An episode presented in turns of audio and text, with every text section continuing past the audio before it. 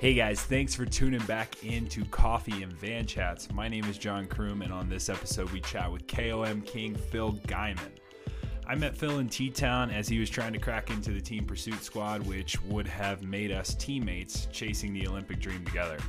Unfortunately, Phil was a part of an accident less than 24 hours after I met him, which left him out of the 2019 World Cup campaign, where we would eventually go on and not qualify a spot for the 2020 Olympic Games. Phil and I chat about team pursuing an Everest record and the awkward moment when I slipped down a stairs at T Town in front of everyone and broke my rear disc. And no, I'm not talking about the one on my back. I'm talking about the one on my bike. So it was about a $2,000 accident. Um, but, anyways, this episode was recorded um, before the recent world record attempt by Lachlan Morton, so please excuse some dated content as we talk about Everesting. But other than that, sit back, relax, and enjoy. But first, let's hear a message from our sponsors.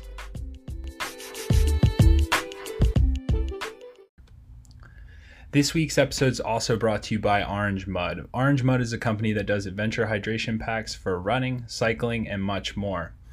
Along with their hydration packs, they also create some cool adventure goodies for your next adventure. So be sure to check them out at orangemud.com. All right, guys, welcome back to Coffee and Van Chats. I'm here with um, a teammate that I had for a day. Uh, his name is Phil Gaimon. And uh, yeah, welcome to the show, Phil. I really appreciate you taking the time and making this happen. Always anything for a next teammate, you know? Yeah, yeah, yeah. I mean, we were we were teammates for quite a while. I mean, I think you even saw me in my most vulnerable state when I slid downstairs, and I think I broke.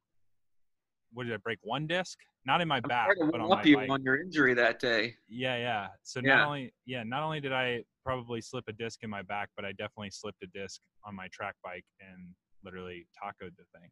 Right. Um, but anyway, so yeah, I, I mean, because we'll just get into the meat of it and the heart of it. Um, track cycling. I mean, I heard that you were going to do it, and the coaches were telling us that there's a possibility that Phil Gaimon's going to come to the track program and be a part of this track program, which, you know, it brings multiple things in, right? It brings a little bit of fear into the guys who are like, "Oh crap, there's my spot," and then it brings uh brings a little bit of excitement because it's like, "Hey man, now we got another teammate that can help us get there, help us actually get to the Olympics and make this thing Right. happen." Um, but, and it's we so pretty much, too. yeah, Look back like, oh, that's that would have been a mess. yeah and it was like it was a mixture of things too. It's like you know we hear this and it's like we heard that you got the time standard and you were just supposed to achieve the time standard and that was the last we heard about it and then your video came out. So kind of give it- give us a little breakdown on your end of like what was going through your brain when you got the phone call from team usa to hey we need you. We'd like you to be a part. The um, it it yeah, it wasn't that direct. I guess I don't know. So so my my job now is like do entertaining bike stuff, Yeah. um, which generally has been KOM attempts and like weird trips and stuff like that. But but I I've kind of made a point that I think like my edge and why people are interested in my YouTube is like I'm kind of the only the only former pro on there that- who's like raced in the world tour. So I've I've tried to like keep my fitness as much as I can from that, um, which is which has mostly worked. And then uh, so I, I still had a good five minute power. I hadn't raced the track. I started out racing the track. Nobody knew that because I didn't talk about it. But uh, when I started racing in Florida, doing nothing but criteriums in college, um, and then we would go to T Town every summer with like Dan and Rebecca Larson, were the the coaches, University of Florida. And so I kind of grew up getting my butt kicked by Bobby Lea and Mike Friedman. Yeah you have Um, a medal don't you like that's like in one of your books is like Yeah, collegiate. Like Yeah, okay, yeah, okay, collegiate medals. So my my first my first time racing the track ever was um we we did it was collegiate nationals. It was my first year racing. I've been racing like eight months, and and we went to like the Atlanta Velodrome to get to get my Cat Four. wow Like I went up there and did that, yeah and then we did like a points race at the track, like one of their just weekend series things. Um, and then went up to the where was that race?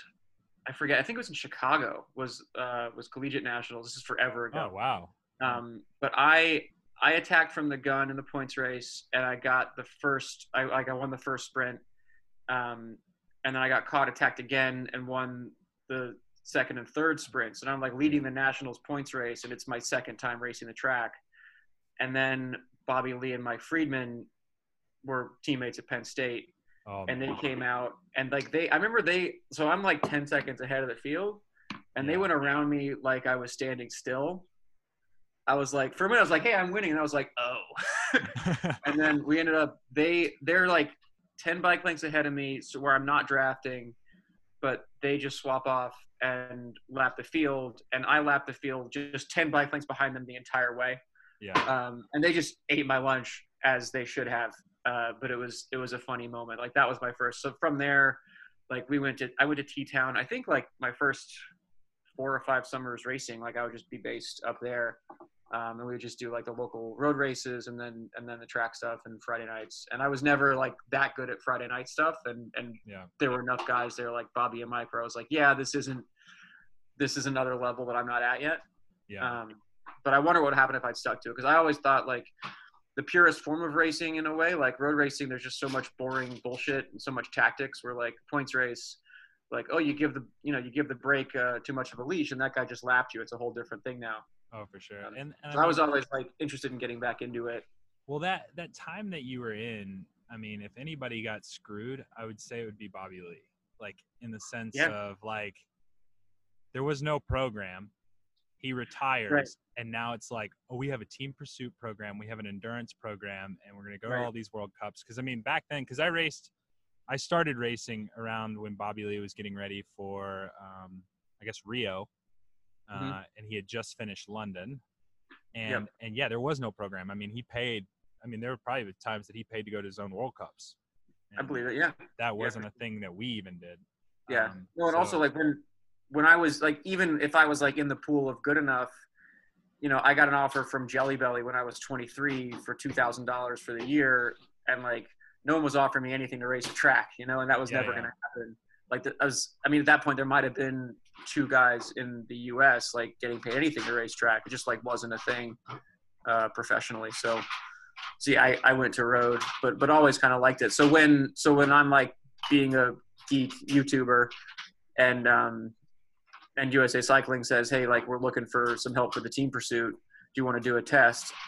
My my thing was like, sure, I'll do a test. My last pursuit was actually at Elite Nationals at the Velodrome in LA, um, and it was, I think I did like a 450 Yeah.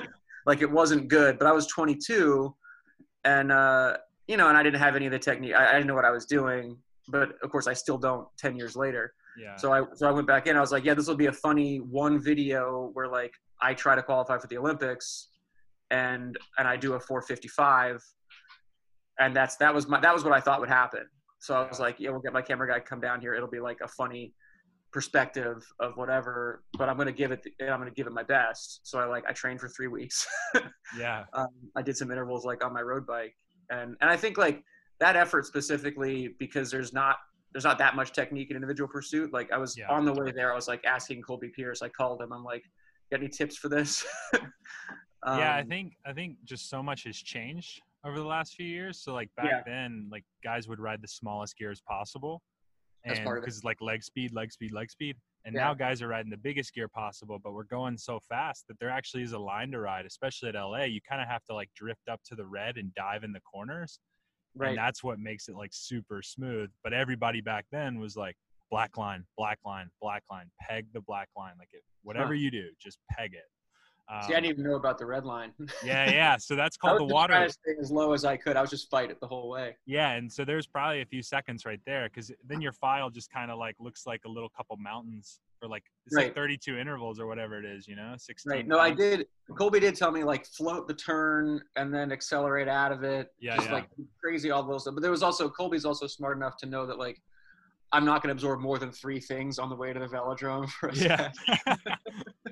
that makes like, I'm not going to give Phil t- like if he gives me too much information, I'll just lose it. Yeah. Um, but but yeah, so I ended up like you know I had I borrowed a bike. Like I had I had all the right stuff for whatever it is. Sure. But I think like specifically like a VO2 effort, a five minute effort is something that like even if you're not like I'm gonna do about as good as I ever could have uh, with an effort like that. That's just sort of in you or it's not. So without the training, with the training, I'm not sure how much better I would have been. But then it was like, okay, if I did 430, like that's worth looking into for the summer. No, for sure. Uh, I think, yeah, I think you would have shocked yourself. I mean, because really, like, when even when I watched the video and when uh, some of us others watched the video, it was really just the line. Like, if the line got dialed, that was probably five Yeah. seconds, in my opinion, just because of how much time, which is kind of cool Yeah. to think about. Yeah. Um, It's not. but it's, it's it's there, you know, it's I there. still, it's still, no, it's still there. Yeah, you're right. That's You absolutely know? right. and Yeah. and I mean, because like it can happen, you never know. But anyways, um, so moving on. So yeah, you tried the track, you tested out the track, you really got screwed with health insurance, and I'm not even gonna get into that because like No, the last thing you probably want to even talk about is that. And um, but let's chat about Everesting, man. Like, Well, I want to chat. Hang on, I want to get into the Olympic stuff. oh, okay, yeah, yeah. But, uh, I want to hear what I missed. Oh, what you? I was. I was just hoping to like go on do a bunch of World Cups with you guys and like Oh, learn man. shit. You know what I mean? Like that was my goal was like squeeze in there. This is this is when like- the podcast almost flips and I get I get sort of interviewed. Yeah. It's gonna get cathartic, right? no, for sure. Yeah, yeah. Um, yeah. I mean, you honestly didn't miss much, man. Um, I mean, without throwing a lot of people under the bus and and and just my opinions, um, you know, we we didn't make it, man. We were we were a good team, and and and we were friends. And uh, you know, I have more respect for Ashton Lambie than probably, yeah, I would say anybody else that I could have respect for uh, because that guy, like, I mean, it's not that he just was good at cycling; like he was good at listening. And and you, and, and any pro would know this, but part of the reason why you became pro, right, is because you went to somebody, you asked them a question, and you either took it in and absorbed it, or you threw it away. It's kind of like learning how to race crits, right? So Sure. When you're learning how to race crits, there's that like method of, hey, how do we ride this? How do we do this? How do we do that? And Ashton took every opportunity that he was given, like Yeah. all the way to going all the way to Europe, riding with some of the best pursuiters in the in the world, mm-hmm. to literally learn how to ride a pursuit past five minute power, past four minute power. It was how do I ride the line? How do I put my head under my elbows? Like just crazy, crazy positioning. How do I produce power while putting out that position?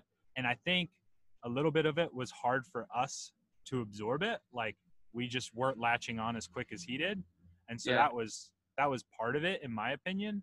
Um, another part of it is I felt like we were all in different parts of our training, right? So we would come so people would be coming off of these big road blocks and then they would go to these European track blocks and specifically what track efforts would be good for me probably weren't good for another.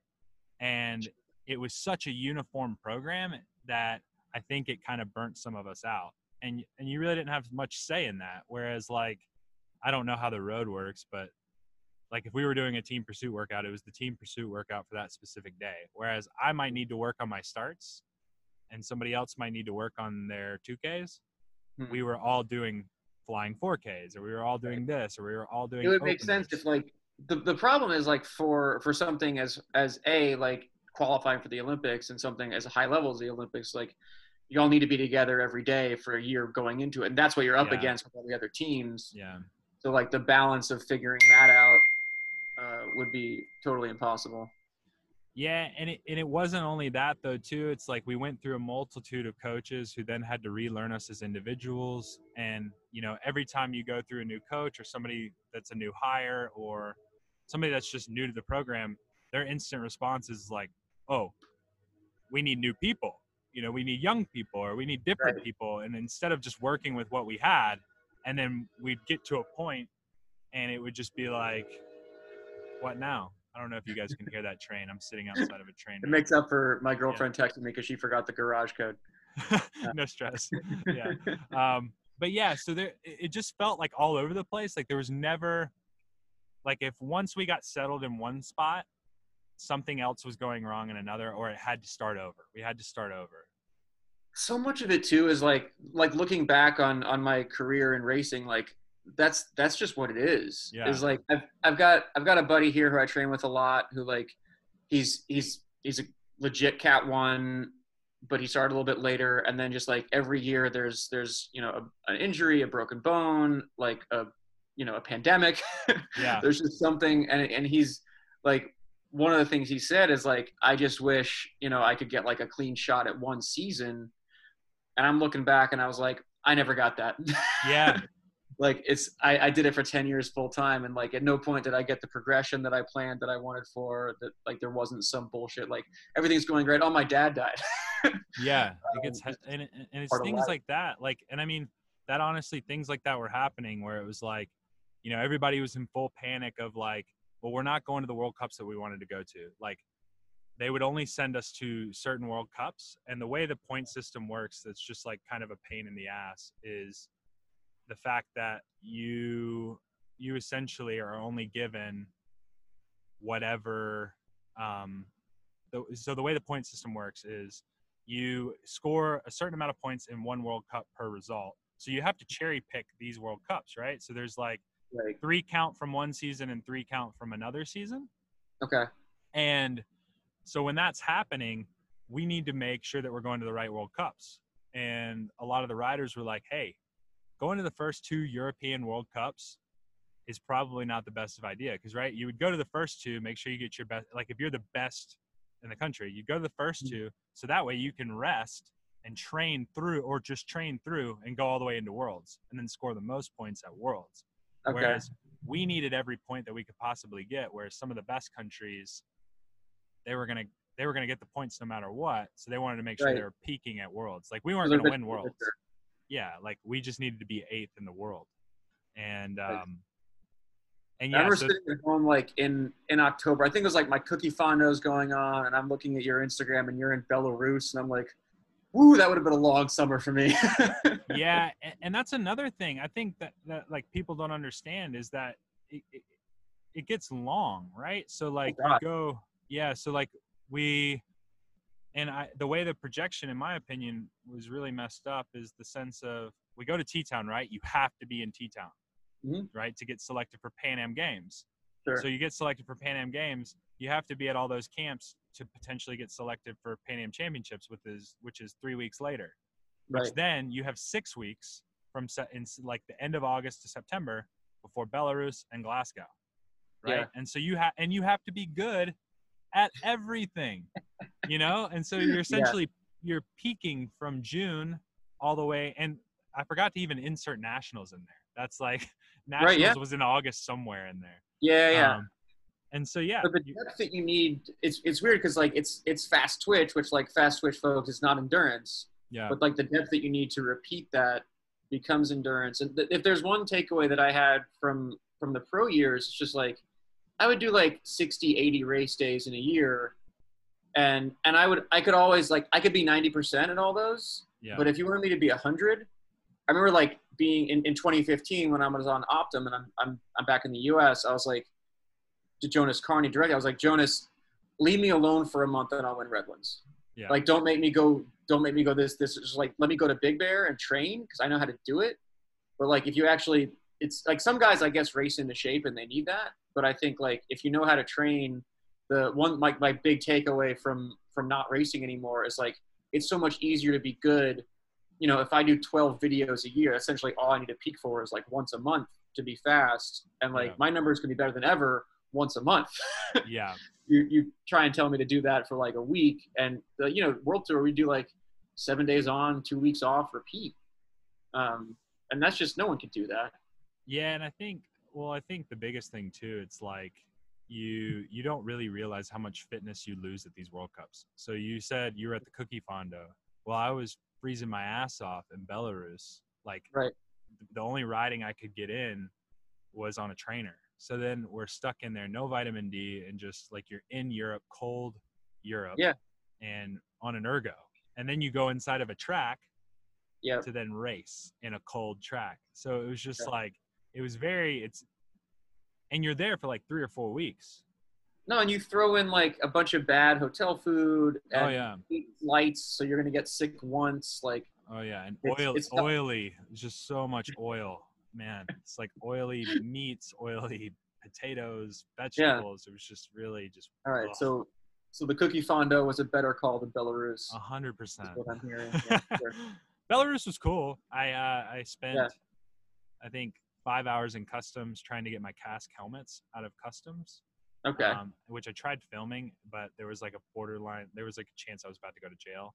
Um, yeah, I've been there in some spots. Yeah. yeah, be and, and so I was just like, ah, it's not even worth it. But uh, that's a comical story for another. I always keister my helmet when I travel. Always. Well, That's so I do to I had just started working with Kask, and they were like, "Yeah, like we're in Italy, we'll just we'll just pop them right over to Belarus." And I was like, "I can already see this going south," and so it did very quickly. Oh, Um, man. yeah, and so, but yeah, you didn't miss out on much. Um, Well, we all missed out on the Olympics, so there's that.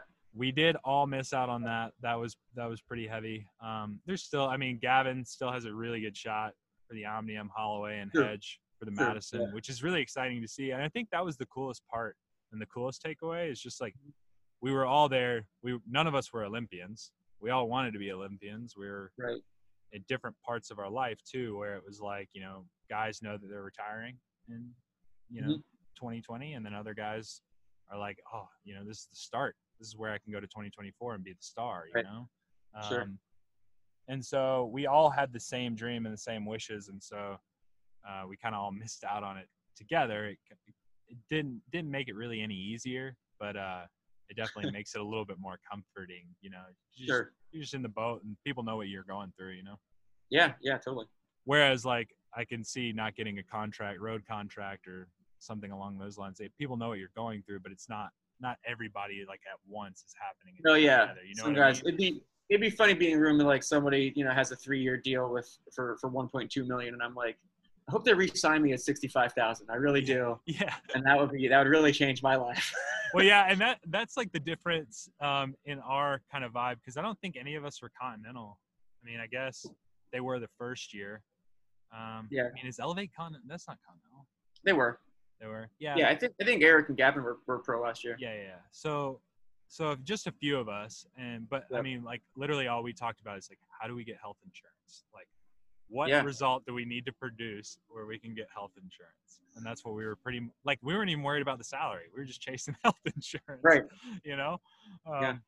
but yeah so so yeah like i said man you didn't miss out on much you definitely probably could have been there though for sure because my thing is it's like it's just the line man Well, we got four more years, you know. It's- Four more there's- I don't years. know what the heck I'm doing next. I was about to say, if anybody's really good at retiring, you're probably the first one. I mean, you're probably the Well, best the thing is, once you're retired, they leave you alone, and you can do what you want, Yeah, and you can do what you're good at, and it's like, you, I don't know. I could. I, I feel like I didn't get to focus until I stopped racing. how many um, how many pro offers have you gotten offered? Like pro contract offers have you gotten? Oh, been retired? Not a lot. not really. It was. I mean, I like a couple. A couple talked to me. There there was there was only one like actual offer, but it was just the thing is like as soon as I stopped, I was just so much better off.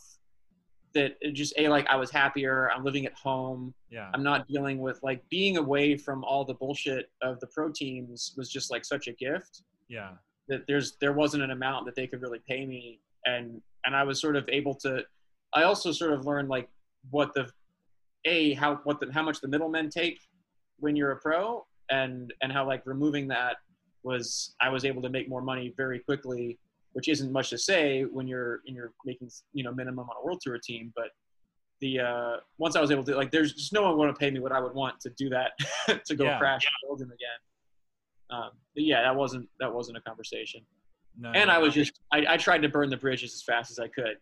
So like you, you write a book and you make fun of everyone and then they don't call you. yeah, no, that makes sense. I mean, because I think I think it's funny like seeing all these privateers pop up in the gravel scene and and Yeah, and and I mean they're killing. It. I mean, I'm doing it. Like that's literally what I'm doing Well, right now is I think that's a symptom of just like the the system itself wasn't serving yeah, the sponsors and it wasn't serving the riders and there was just a lot of fat to like kind of accidentally be trimmed where where you know I don't know exactly like what Pete was coming from or what his options were Stetina but you know he's on Trek it's a hard life he's doing grand tours like he's at a really high level and they're probably paying him garbage and he could sort of look at like well okay there's you know I can add up three sponsors and do six race days and live at home with my wife and why would I go do this other mess like that I've done for a few years? Yeah, and I think I think it's also even awesome that like you can pick your like sponsors. Like if you don't want to work Yeah. with said company, you don't you don't have Yeah. to work with said company. I can't tell you how many times like, and I, I bet you could say the same thing. It's like getting sunglasses or um, Yeah. just something that you're just like "Ah, this doesn't even work. I don't even like this. Like Right. Why am I representing this? it ends up being both because it's like yeah one when, when the when the sponsors are like forced upon you by a team like that's tough and then like your job is to say something that like maybe you don't believe like i had we had a couple stuff i, I had sponsors over the years with like whatever teams like i'm just not going to talk about this you know like Yeah. when when we were on when on garmin sharp they came out with like the vector pedals Yeah. and they just didn't work. They didn't work. The power meters, like it's just, and Yeah. the pedals themselves were like the bearings were crunchy. It was just like we were kind of being tested, but they were already selling it, and I was like, I'd feel gross like promoting this, so I'm just gonna pretend it doesn't exist. I'm not gonna say I hate it, but I'm just Yeah. gonna ride it. But then the same thing kind of happens like when you're, you know, it's not like there's sponsors knocking down my door to to sponsor YouTube, so you end up like figuring out like, okay, this is something I like about this. Like I've certainly uh, had to make compromises I didn't like, and and now like you're what what am I year four of retirement? Like now all my shit's nice, Yeah. but before it was like you know I was I was testing these robot sunglasses one year had like a oh, digital Oh, we got those. They wanted us to ride Team Pursuit with those. yeah that, they were they're out of business right? Can we talk bad Yeah. about? it? They, they are out of business. They do no longer work. Yeah, so- they i the thing is like i like the idea it's cool i was i was like interested in the product as a concept and then like it just kept crashing and freezing my phone it didn't work and they and, well. I right. think the only thing that worked well was the speakers. yeah you could listen to music pretty good in them Yeah. Uh, but it was just like at some point like i'd be riding and it would just get in this infinite loop of like i'm connected i'm disconnected i'm connected i'm disconnected and i'm like trying to throw them into pch like into the highway into the water um, yeah. and and I remember like they they they couldn't get it to work and or I couldn't get it to work and they kept saying it was user error because the guy's like well it works for me and then they actually flew an engineer from London to my house in LA to like show me it was user error and show me how to use it and he didn't make it a block down before it froze up on him like I handed him my phone I handed him the sunglasses I was like here I did all the updates I did all the things and he made it around the corner and and, and I was like I've never been so happy for something to fail Yeah. I was about to like, say. I like- told you, it's not it doesn't work, man. Like I'm not gonna tweet this coupon code. People are gonna hate me if they buy this. yeah. Uh, so I'm just gonna like my message is I am wearing this, and that's all I could. Yeah, I don't know. That got Yeah. cathartic. Um, yeah, it's weird out there. It's been it's been a fun learning experience, like figuring out a like how to make a sponsor deal. What am I worth to sponsors? Like how can I do it? Because you don't want to just take as much. You don't want to like take all their money and not, you know, they don't want to come back the next year, and it doesn't look good to switch. Um, and you know what what's a brand that like fits with me? What's you know? so you look at like, you know, so Factor is my bike sponsor this year, and I was looking like, okay, they have they have a world tour team, um, or they've had a world tour team for a while. They don't have you know anyone in North America doing like road ambassador stuff. So you sort of see like, okay, what's a brand that I should target that that I can kind of convince is worth something to me. Whereas like, you know, Cannondale has Ted King, like they're they're probably not the best fit for me to move forward. For sure. Um, yeah, so it's just it's it's been an interesting like business experience too. yeah. um, Because I go. you've, you've like literally grown this from the ground up. And like, did it start with just you making those videos, and now you, it seems like you have a freaking production team? Like, I mean, I, awesome. I it's good to know that I'm faking it well. The um no, so the first the I mean I guess the genesis of like my my YouTube thing was I was supposed to get a job when I stopped racing. Like I had a job kind of lined up um in in LA from like my former agent basically. Um, and that that was part of what gave me the courage to just retire. I was like, okay, I have a good job lined up. This is gonna be this is gonna be nice. Um, and then I started playing around on Strava, and my Strava following blew up because I was getting KOMs from like a local doper, and it was just like a funny story. And I was bored for four months, so I just kept doing it. Um, and then it got enough attention that a couple brands were sort of like, "Hey, we want to sponsor you." And I was like, "I don't even know what you can sponsor here." Like me going for KOMs, so I decided to make a YouTube video or a YouTube channel out of it. Um, and Castelli had just hired a uh, a camera guy who I'd worked with in the past. He'd done all the powers behind the barrier stuff. His name's Oh, Sam okay. Smith. Yeah, yeah. I was like, I was like, okay, if Sam will like make my videos, then I'll do this. And then since then, I learned like how to film some stuff myself, and and I wanted more than than than Castelli could sort of give me with Sam. So I started hiring local camera dudes, um, or just like selfie stick and and making it up. Yeah. Yeah, yeah, that's awesome. So and that and like and that's just pretty much blossomed not only into KOMs now, but like I mean you you talk next to toilet paper rolls, um, you give training tips. Um, yeah it's just like part of it too is responding to what people want and what they ask for and like Yeah. youtube will will give that to you, and that's that's kind of something like I guess I learned as a racer too. Of well, that was the KOM thing started. It was like I think the the first post I ever got that got more than a thousand likes was like a screenshot of my KOM with that doper guy in second. Yeah. And I was like, okay, if everyone likes that, I'll do more of that. Yeah. and that's pretty much like the you just sort of follow that into whatever the heck. Um, Yeah, well, as a viewer, I'm still going to go ahead and say it that I think you should definitely create a page targeting towards all the trolls that have come for you Mm-hmm. guys. So anybody that's looking to create a meme page, I want you to find all the trolls that comment on Phil Gaimon's stuff and and yeah, just pretty hurt. much post it because I love reading it. I think it's great. I think I love to hear his responses to those. They're, they're, they're quite worth the read. Um, YouTube is such a weird place, man. it It's, is. uh, it is a weird environment, like because I just started posting on the platform, and I'm kind of embarrassed to even say it because, like, in comparison to you, you know. But like, I just started that's posting on the platform, and it's like it's almost as if people literally watch videos to only comment and critique. Like Mhm. in some regard, it's like, hey man, that sounds kind of breathy in that one sentence that you had. Uh, you should probably redo it. It's like, dude, are you? Yeah. they they right part of it it's it's a good and a bad because they tell you what you want or what they want, which means Yeah. if you provide it, they're happy with it. Yeah. But they also like think that they're directing your stuff and telling you who you are, Yeah. um, which is a lot of it. Like they're just children sometimes. I've learned Oh, like just look at the analytics. It's like oh that was a twelve year old. Um, And sometimes, it, it be sometimes valuable. they're grown also- men. Yeah. Sure. I- Oh, yeah. I- I've gotten videos where like I post a video and it's been up for 45 seconds and it's an 11 minute video, and the comment will be like, "That was awesome, Phil. Thank you." It's just like, you, you there's no way that you watched it. there's no way that you even saw it. It was amazing. I'm The intro saying- was perfect. Yeah, they're just like, it, I don't know. They're happy it's it's there. Yeah. Uh, no, yeah, that's perfect. Yeah. So that that makes overwhelmingly like people are like you can. It's easy to whatever our psychology is like we look at the comments and the and the negativity is like what you remember but there's far more positive and generally like people are happy to get free entertainment or education. Uh, so yeah keep keep it going. So yeah, and, and is, this is something that you're probably just gonna keep too until people just get bored and tired of you, right? Or if YouTube just kicks you off. i guess so yeah i don't know. Uh, it, it's just i just respond to whatever exists. Um, right now it's working and it's fun so Because not only are you bigger on YouTube, but you have a bigger van than I do. Um, so i don't have a van anymore what? no Oh, we we'll, we'll not talk about that right now. So no grant grant crashed my van Grant no, he didn't crash it he didn't crash Oh, it okay. No, it was a it was a sponsor. Um, I had I had a van sponsor last year for that trip, and uh, and then I crashed myself, and Oh yeah, yeah. the, I mean I crashed my body, and then I just flew home, and the van was parked in the T Town parking lot. Um, so I, I I paid Grant to drive it back for me, That's and then uh, and he like scratched up the side of it. They didn't care, but it was funny. Yeah. And then he felt really bad, and I was like, it, "Don't worry about it." And then, uh, yeah, I've I've not owned a van. I've just borrowed. I got nowhere to park a van in LA. Oh, so the Van Do It thing was just uh like that was a sponsor for this year too. Yeah, Ah. they they were trying to sponsor. Every time I do a van trip, something horrible happens. This year it was a pandemic. Last year it was just for me. So you're saying Van Do It helped cause the pandemic, or is that a No, it was my fault, not them. It was entirely me.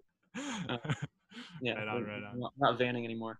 So so post pandemic, like, do you have any plans of of traveling or doing any trips? I saw I saw the I saw the post that you're looking for somebody. Was it Mayfield, North Carolina?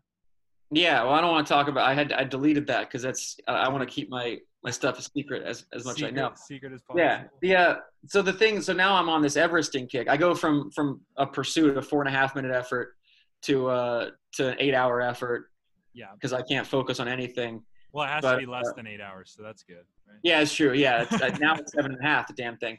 Yeah. Um, but the so yeah, part of it is like, well, I think honestly, like a lot of it is just finding the right hill to to make this work. yeah. Um, so the so I took the record on what I thought was a good hill. That like I wanted to I it was the best hill in LA given that I can't go I can't travel. Yeah. Uh, so I found something that was like pretty good for the whole effort, and it was enough to break the previous record by 40 minutes. Um, but then you get like a world class mountain biker with with a slightly better hill, but he's at altitude, so I'm not sure how much better it was. Whatever it was, he went faster than me. So the only way for me to beat him, I think, is to find even better hill than Keegan had. So I'm on a I'm on a nationwide, possibly worldwide quest for for where that hill is. Um, and Man. until I find it, I got to keep it. I got to keep it on the DL. But I, I have what I have the podium, you know. Yeah, which is what I love about you. It's like it's almost like you're the kind of guy that's like somebody does it and you're like, okay, that's perfect. I'm just gonna go out of the world and I'm gonna find a way to do it and make make it that much better. Like I just I love that because it's like you could easily be like, all right, I had it at one point. I'm done. I'll never do that again. Cool. If you want that Well, record. the fun thing about it too is like like if you if you lose you're more real you know Yeah. so like i've always had that going for me i was good at i was good at like i got i almost won nationals one year like i remember i got more followers from like almost winning nationals than from actually winning redlands that was an epic because ride. it was though. like that's the That thing it was was like epic. it was just like a heartbreaking whatever Yeah. But i remember just like you know like the world sees you put yourself out there and be vulnerable and try and even if it's impossible yeah. so, so whether I whether I can get the record or not, like I've got to go down swinging, um, and I'm more than happy to like make another video where I where I lose it or don't. for sure. Um, but I've got to put in the work. So do you think it would be faster at altitude? Like, I mean, because like the air is Yeah. thinner and you're not. Yeah, like I'm just thinking like you'd run out of run out of oxygen, but at the same time, are you dipping so far deep? Does it balance itself out? It is a question, yeah, because you're not going as hard at altitude Yeah. because you can't, and then going downhill you're going to be faster because there's less air. Um, I I just assume no. I assume that sea level is better for that. Um, so that that's sort of what I'm looking for is a is a more sea level. Basically, what I wanted is like the length of Keegan's Hill, but 4,000 feet lower. So I'm I'm I'm kind of close to that in in my my nationwide search. Yeah. Um, but yeah, it's it's possible. Like that's the that's part of the fun thing is like there isn't enough Everesting information out there for anyone to really know what's ideal and what's not. And it's definitely like I remember doing like tour of Colorado and we're racing up at ten thousand feet for three days, just in somewhere like Avon or whatever. And like you're sitting in the pack, you're going 40 miles an hour because there's no Yeah. damn air up there to slow you down. Like yeah, it is, yeah. I mean, you know about altitude for track stuff. Like it is, it is faster, but probably not on like an 11% climb, would be my guess. Well, like I rode a 430 at Yep. LA, and then like a couple weeks later did a 417 in Bolivia. So it took 15 seconds off, and I don't know how Yeah. much better I got over those course of three weeks, but Ah, it's a good taper, you know. yeah, yeah, yeah, you know, you never know. But um, that's a yeah, lot. so and that's and but that's kind of what had me thinking because like I've also done group rides out in Colorado where like we're averaging 30 miles an hour for like 45 minutes and Mhm. it's it doesn't feel that hard but yet if i Right. come home to like south carolina asheville area or north carolina um that ain't happening like we're not doing 30 miles an hour in a Right. at Right. soon, so No, but I, I I assume for like an altitude, also like for for tempo, altitude doesn't kill you, but for like a high, I mean, I don't know. I guess if pursuits are faster at altitude, I generally think like the, the air resistance isn't a factor or not not much of a factor when you're going on up 11% grade. Yeah So I'm assuming that Keegan would go faster at sea level um, than he did. So that's that's what I'm looking for too. Is like I'm not so much trying to beat Keegan. I'm worried about like the next World Tour guy that goes for it. Like I want to set a time that stands a little bit longer. yeah because it Uh, almost seems like they haven't gotten bored enough yet that or they haven't beaten it because like i feel like everybody like all of us have gotten like super bored and it's like oh yeah everybody's everesting like i'm i'm shocked i haven't even Yeah. attempted it yet at least virtual right You don't have Um, eligible. Yeah, d- that'd be perfect. Just ride up, ride up Yeah, the banking as much as possible. Do it. Yeah, yeah, that'd be great. Um, but yeah, so I guess the World Tour guys just haven't gotten bored enough yet to just Yeah. oh, yeah, I'm gonna Everest.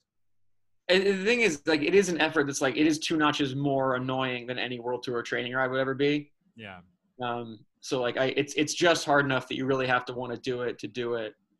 But and and like, yeah, it, it is interesting that I mean, I've just been watching the World Tour teams like try to figure out like, and and this is something I learned. Like, okay, my no longer like if I have sponsors, if I'm trying to create value for them, racing isn't an option like what is there? What can i figure out? And the answer was like content and youtube and like adventures stuff like that. And like seeing the teams like try to pivot to that and figure that out in the short term has been interesting. And generally like they're not doing that great of a job yeah, um, but it's it's fun to watch them like like ef like finally did a couple like uh, lachlan did this crazy mountain bike trail record the other day um, so they're they're all figuring it out but i think most of them are just like kind of waiting for racing to come back and praying their sponsors keep paying them um, which is hard hard to watch yeah. It's very scary because I mean I've already heard horror stories of some of these riders that have had their salaries cut pretty heavy. I can say that I'm I'm super lucky with what sponsors and little financial support I have that you know I'm pretty much Yep. taken care of. But uh, it is scary and sad to see um, what's going on. Wow, I just lost a ton of light. Of, oh, it's raining, so my thing got shut, Oh. which is perfect because I can just take these these heat shields down. Heat shields. Thank you, there- there is- There's a beautiful simplicity to van life. There really Oh, is. It's great. Like I remember coming back to my house here and being like, "Well, I don't need any of this shit." You know, I just lived in a van of 50, 50 square feet. You know, like it's nice to have a bigger kitchen and a bathroom, but yeah. for the most part, it's. Uh, I think it's. I think it's good to live in a van for a little bit because you'll never want like a big house. Yeah. And- later. and I think when you're trying to like get used to the van life, it's just like it's super hard to uh sorry, I'm trying to turn a light on. It's like super hard to like more or less like you have to put like if a fork is out, if a fork is displaced, your entire house is messed up at this point. Yep. You know, your van is literally flipped upside down. So like Mhm. everything's stacked in the right way and like when I was setting up for this podcast, I was like crap, my mic is like under eight bags and everything else, you know, and Yep. it just it gets kind of nuts. But anyways, um, but yeah, I, I, I don't want to keep you too long and, and I really appreciate your time. And now that I've taken everything down, I'm just going to go ahead and start to start to head that way. But, uh, Mhm. yeah, if you're, if, you know, just to end the conversation, just to give one tip to like, cause like we said previously, that, you know, like I looked up to you, you know, watching you come up and I bought the book when I was uh, a cat four cyclist living on $10 a day. Cause I, I was living on $10. I, uh, um, I got evicted at that point and I was living um, outside of uh, a buddy's house for two weeks until school could end. Uh, Yep. He didn't have room for me to live in there. And so I was reading that book and it was, it was really motivational to kind of keep me in the cycling world because it would have been really easy to sell my bike and maybe pay rent. Um, but instead, I decided to keep my bike, and which I'm super happy I did. But if you're just giving a tip to a cyclist it's like they want to get into the pro life, or even just want to get into what you're doing, like content, Yeah. privateer, what's like a tip that you would give? I think you. I think you just have to start doing it and keep doing it, and and I guess patience is a lot of the same with training. People are like, oh, how can I get fast? It's like, well, you know, they're like, how long did you train for this Everesting record? I'm like, well, that depends on when you start. Yeah, Because you could say like 2008 is when I started training for this, mm, um, sure. or you could say like three weeks ago is when I started doing like eight hour rides, um, and and so no one knows. So I would say like with all that stuff, just just be patient and and keep working at it, and like no, it's just not going to come fast. A lot of what's funny about cycling is like the because it's such a because it's so hard to pay rent. Like the people who don't want it that much just stop yeah, so like you wanted it that bad and that's why you're in a van now and you got a bunch of national championships and and other guys like they they might have wanted it bad enough to do the workouts and go suffer but like not bad enough to like make their life work around it so give yourself that credit and i think that that is that's the most expensive jersey I've ever bought, which I, Yeah. I think you understand. yep So- i know about that. yeah yeah. So but anyways well thanks phil. Thank you so much for your Okay. time again. I really Good appreciate it man and uh yeah. Yeah enjoy your barbecue. We'll do. It thanks man. Peace buddy